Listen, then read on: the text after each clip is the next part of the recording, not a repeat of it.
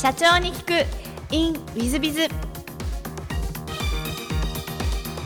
本日の社長に聞く in ウィズビズは株式会社うねり代表取締役 CEO 内山秀俊様でいらっしゃいます。まずは経歴の方をご紹介させていただきます。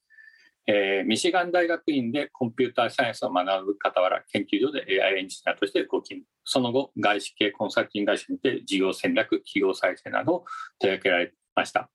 その後、えー、事業会社を得て2015年にうねりを創業。そして2022年7月には東証グロース市場に上場されている上場企業の社長様でいらっしゃいます。内山社長様よろしくお願いいたします。よろしくお願いします。えー、まずは最初のご質問ですが、ご出身はどちらでいらっしゃいますでしょうか？生まれは愛知県名古屋市で、で育ったのはあの知多半島のすごい田舎なんですけれども、大府市っていう、多分聞いたことないと思いますが、多くの方は、すごく知多半島の田舎で生まれ育りました。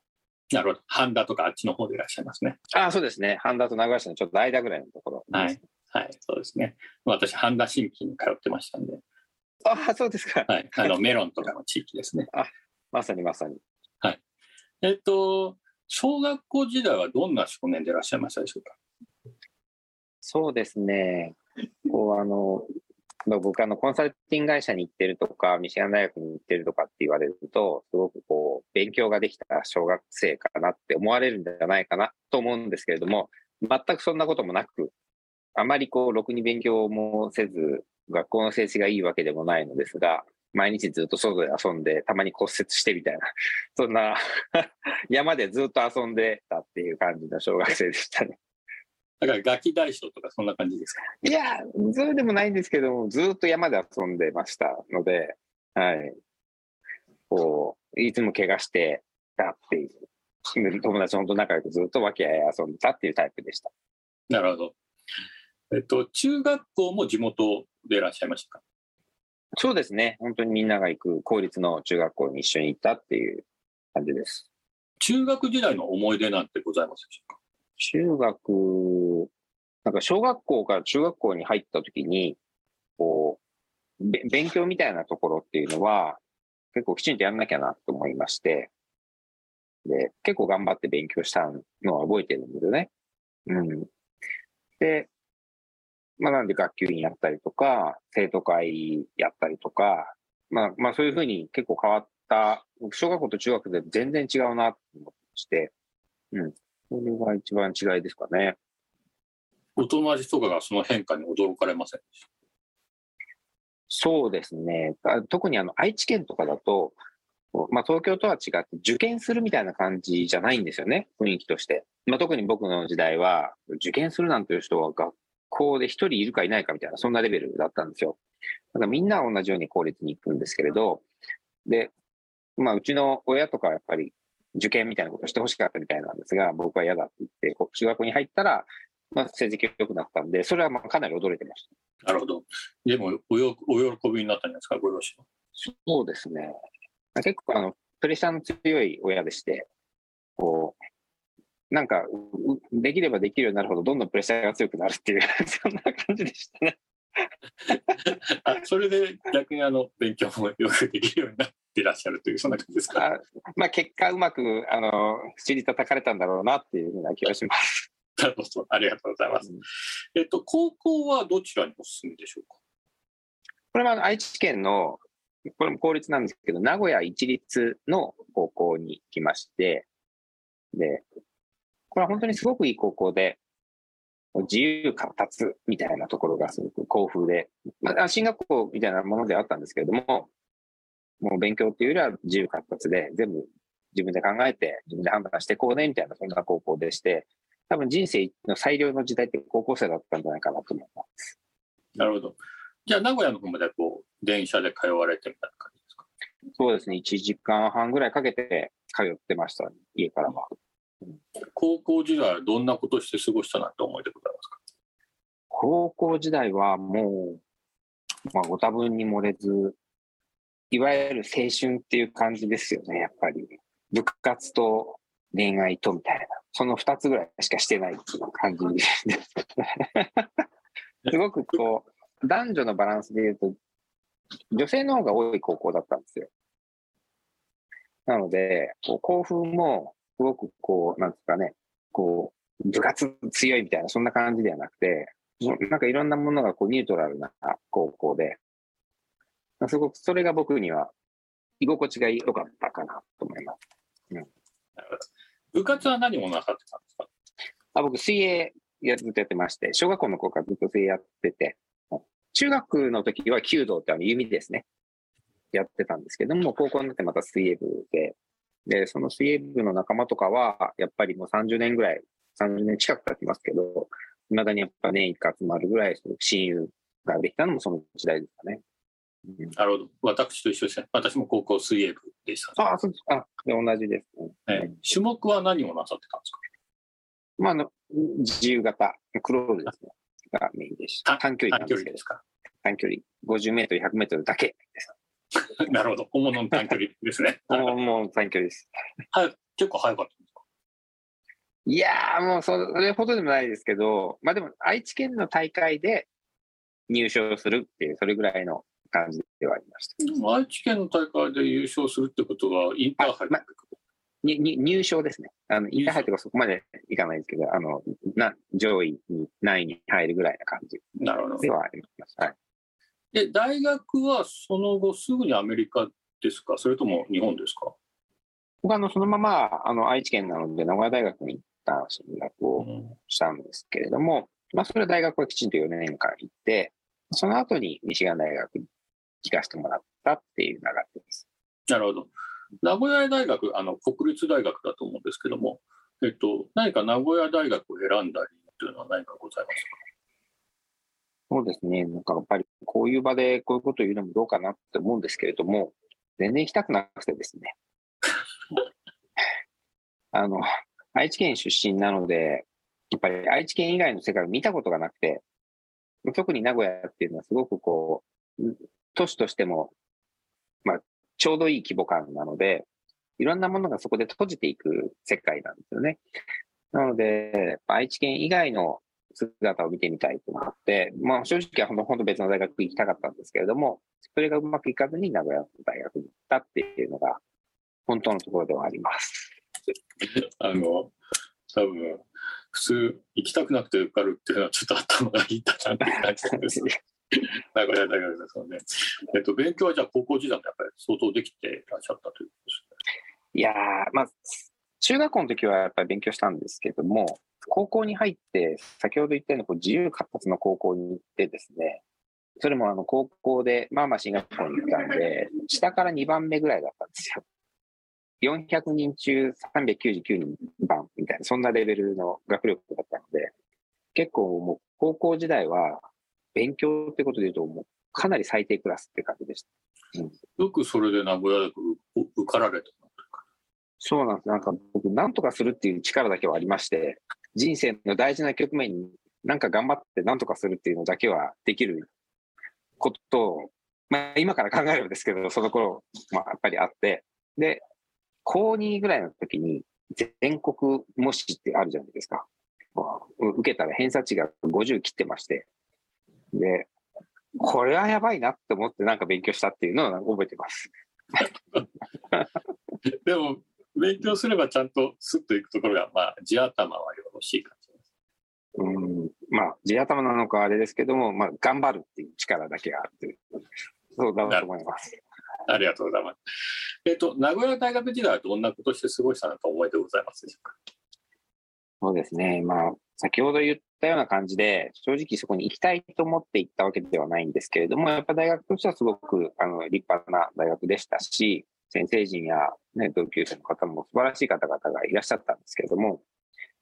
私自身はほとんど大学っていうものには行った記憶がなく、特に1年生、2年生においてはですね、ずっと、こう、一人で物事を考える時間というか、まあ、今で言うと、こう、ずっと部屋にこもってる系の人に近い感じだったんじゃないかなって思いますね。うん。毎日家で過ごして、夜海に行って、大学に行かずっていう、そんな時代を過ごしてたような 記憶があります。なんか部活とかサークルとか入られなああ、もう一切入ってないです。もうそんなキラキラ、そんなキラキラしたこと一切やってないですね。大学時代は。あの、大学行かないと卒業できないと思うんですけど、卒業はちゃんとできてるっていう感じですか？ね。そうなんですよ。なんとかするって力だけありまして、そのテストが近くなるとそれを頑張るとか、授業は取らなくても、まあ教科書でなんとか頑張れるっていう力だけはあって、卒業はそんなに問題なくできましなるほど。た。うんだからその辺がちょっと普通の方と違って、こういう人でいらっしゃる。で、えっと、名古屋大学かすぐにミシガン大学院ですか？そうですね。あの、一瞬、名古屋のそのまま大学院に一瞬行ったんですけれども、まあでもすぐ、本当数ヶ月でミシガンの方に行っちゃいました。なるほうんど。名古屋大学の大学院に行こうと思った理由は何かございましたか？あの、もう、ミシガン大学に行くっていうのは学部時代に決まってまして、なるほど。はい。ただ、この、僕一番最初にミシガンに行かせていただいた1年目っていうのは、当時の文部省ですね。今で言うと文科省の、推薦で行かせていただいたんですが、そうするとこう日本の所属している大学が必要であるっていうのがあって、まあ、それでも一旦は大学に行って、そこからそそのステータスでミシガンに行ったっていうのが理由っちゃ理由ですね。なるほど。そのミシガン、ミシガンのその大学に行こうと思った理由というのは何かございました？はい、僕はあの、当時、情報、日本で言うと情報工学科、アメリカで言うとコンピューターサイエンスなんですけれども、まあ、それご縁あって情報工学科に入ったんですが、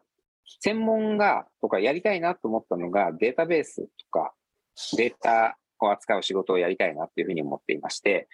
で、ミシガン大学では、実は世の中に一般的によく使われているデータベースっていうものの基礎ができた学校なんですよ。なんかすごくいい先生が集まっていまして、で、その中でも僕が大学時代こう本を読んでた先生がたまたまそこの先生で、この人のところに行こうって決めて行ったっていうのが選んだ理由です。なるほど。ミシガン大学院時代の思い出なんてございますでしょうか？もうあの、僕の人生の基礎はほとんどそこでできてるんじゃないかなって思うんですけれども、やっぱり愛知県の名古屋市ですごくいい街ですけど、僕にとっては外に出てみたかったっていうところから、東京でもなく大阪でもなく突然アメリカに行くっていう。そして、まあ僕の場合だとこう学力があってとか行ったわけではなくて、英語が喋れたわけでもないし、すごくですね。で、コンピューターですごくスキルがあって行ったわけでもないんですよ。たまたまやっぱり文部省、今でいう文科省さんの推薦をいただいて行ったに過ぎないわけですね。で、行ったら行った瞬間に本当にいろんな人たちがいて、例えば本当に覚え覚えてるのは今で言うと Google の創業者のラリー・ペイジさんとかがいらっしゃるわけです。まあ、当時はそんな有名でも何でもなくて、でも、そういうクラスの人たちがいっぱいいるんですよね。北京大学の主席だった人が隣に座っているとか、なんかそういうクラスの人たちの中で僕が一人突然日本からポコッとやってくる。大した能力のない人間がやってくるっていう、この格差に最初ものすごく、なんていうんですかね、ショックを受けたし、人間として恥ずかしいなって思ったんですよね。うん、それが本当一番最初のショックだし、今こういう仕事をやってる原動力だったし、一番その起点になった出来事だと思います。ラリー・ペイジとはじゃあ普通にお友達として喋ってる感じですか？お友達ではないんですけれども、喋ったことはありますし、当時の電話番号の登録はありました。へえ。多分リスナーの皆さん方今、はあって感じの声が漏れてるんじゃないかなと思います。でも、もう二十何年も前、5年もぐらいの前の話なんです。えーなるほど。何年ぐらいアメリカにはいらっしゃったんですか？僕は2年ちょっとですね、大学院だけなので、なるほど。で、えっと、経歴の方には、えー学ばれながら研究所で AI のエンジニアとしても勤務してるんです。これは大学院行きながらアメリカの企業にも勤めてたそんな感じですか？これは、あの、日本の大学と違っていて、アメリカの研究所、大学の付属の研究所で働いてたんですね。うん通常、まあ日本だとあんまそういう仕組みはないんですが、アメリカだと大学院生、あ、研究室っていうものがないんですね。先生のためにこう、研究するというのはなくて、何かこう先生が研究テーマを持っていたら、学生をアルバイトで雇うんですよ。で、その上の資格ステータスとして、この、まあ、半分社員みたいな形で、リサーチアシスタントっていうんですけれども、こう、ドクターに行くような学生の子たちは、もう先生がスポンサーして、授業料も出して、だから、いわゆるお給料もらいながら、学費ももらって、で、その研究室で働くんですね。その仕事を1年半ぐらいやらせてもらってました。なるほど。そこで学ばれたことが今のお仕事にもつながってらっしゃるんでしょうか？そうですね。あの、本当に、こう、日本の、まあ、研究室とかエンジニアさんの考え方や動き方と、アメリカのエンジニアさん及び研究室の動き方、働き方ってもう全然行動原理が違って、まあ、僕はそっちの方が向いてたなって結論思うんですね。まあ、今日自分が作ったものが本当に明日世の中を変えていくかもしれないとか、それが本当に社会にどんどんこう波及していくっていうことが手に取るようにわかるんですよ。実際こう Google のラリページさんが、僕はああの Google っていうサービスがうまくいくとは全然最初思わなくて、ウェブページに窓1個しかないわけじゃないですか。それがすごいだろって最初言われたんですけど、全然すごいと思わなくて。でも、それが世の中をどんどん変えていったっていうことを目の当たりにしていくんですよね。で、それは Google さんだけじゃなくて、本当たくさんのものが、あの当時、いわゆる IT バブル、ドットコムバブル全盛期だったので、もうそんなサービスが山のようにボコボコ立ち上がっていったり、学校の先生の有名な先生がどんどんマイクロソフトに買われていくんですね。授業を取っていた先生が突然、この授業なくなりました。なんで？って言ったらマイクロソフトに行きました。みたいな。そんなことが日常茶飯事なんですよ。で、学生の初任給もどんどん上がっていって、いう、なんかそそういうこうダイナミズムの中で生きていた2年ちょっとは、本当にこう日本にいた時ってこう研究室で自分で何かやったものが論文で先生のものにちょっとお役に立てるかもしれないっていう、その考え方と全然違っていって、僕には合ってたんですよね。なるほど。ありがとうございます。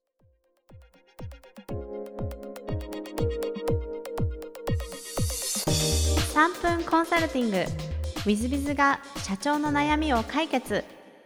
本日の3分コンサルティングは N 社様システム受託開発事業だそうです。弊社は社員たちがエンジニアとして高い能力を発揮し続けられるよう、自らアップデートしていただける、していっている集団を目指しています。そのため社員たちがフラットの関係性でお互いに切磋琢磨し合えるよう、部下を持たないプレイングマネージャーの育成を図っています。また、マネジメント方針として自らに課せられた責任を果たそうと、常に成果への集客者を指導してまいりました。しかし、技術による成果を求めすぎた成果、クライアントへの対応が雑だったり、自己中心的な話し方をするマネーが多く育ってしまいました。ましたそこで伝える力を身につけるため、研修情報の収集を行っているのですが、いずれも部下を持つ管理者向けのものばかりでヒット感を得られず、なかなか、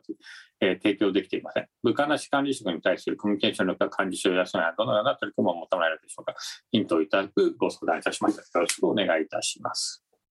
まあ、これはあの別にマネージャー研修かどうかっていうのは関係なく、コミュニケーション能力の問題だと思うんですね。だからあの結局のところ、その営業だろうが、システム開発だろうが、お客様を動かさなければお金にはならないです。まあ、そういう意味で、えー、ちゃんとコミュニケーションを立ててるかどうか、もっともっと人を動かすことができてるのかどうかという研修をなさったらいいんじゃないかと思います。これを社長様がやってもいいんじゃないでしょうか。場合にはそういう研修をやってる会社あると思います。なんなら1年生向け、2年生向け、3年生向けぐらいでもいいんじゃないでしょうか。コミュニケーションの問題ですから。でかつ、人を動かすのがすべての社員たちの仕事なんで、経営理念とかにもそういうことが入ってくるといいですね。えー、やっぱり仕事っていうのは、えー、部下だろうが上司だろうがお客様だろうが、えー、取引先だろうが関係なく人を動かしてことお金になっていく仕事になっていくということがあります。人を動かすというのはコミュニケーションがうまくないと問えないですね。感受性があしっかりしてないとまあ、相手の心をつかめないわけですね。心をつかむとお金になってくる。そういうもんじゃないでしょうか。人を動かせるとお金になってくる。そういうもんだと思うんです。まあ、そういう意味では、伝える力というよりは、人を動かす力と捉えて、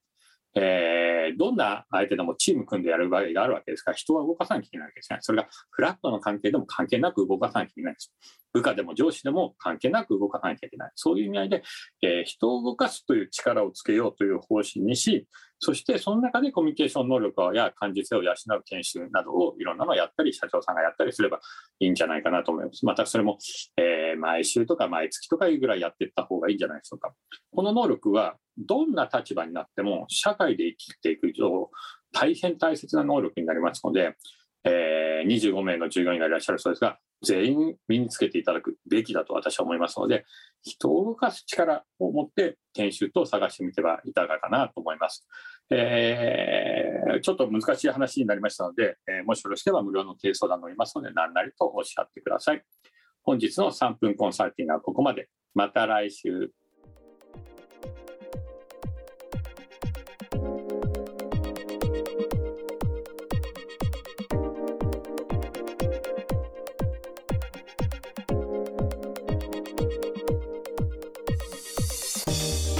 本日も社長に聞く in WithBiz をお聞きくださり誠にありがとうございました、えー、この番組は2017年1月から毎週配信を続けております。これまでにたくさんの成功社長成功経営者のインタビューをお届けしてまいりました。その内容はすべてテキスト化いたしまして私ども WithBiz が運営するウェブサイト経営ノートでも閲覧いただけるようにしております。音声だけでなく文字で読み返すことで新たな発見や気づきがあり皆様の会社経営に役立つヒントがきっと見つかるのではないかと思いまして、えー、サイトの方にもさせていただいてます。ぜひネット検索で経営ノートスペース社長インタビューと入力いただき経営ノートのサイトをご覧になっていただければというふうに思っております。本日の社長に行く e ムイズではここまで。また来週。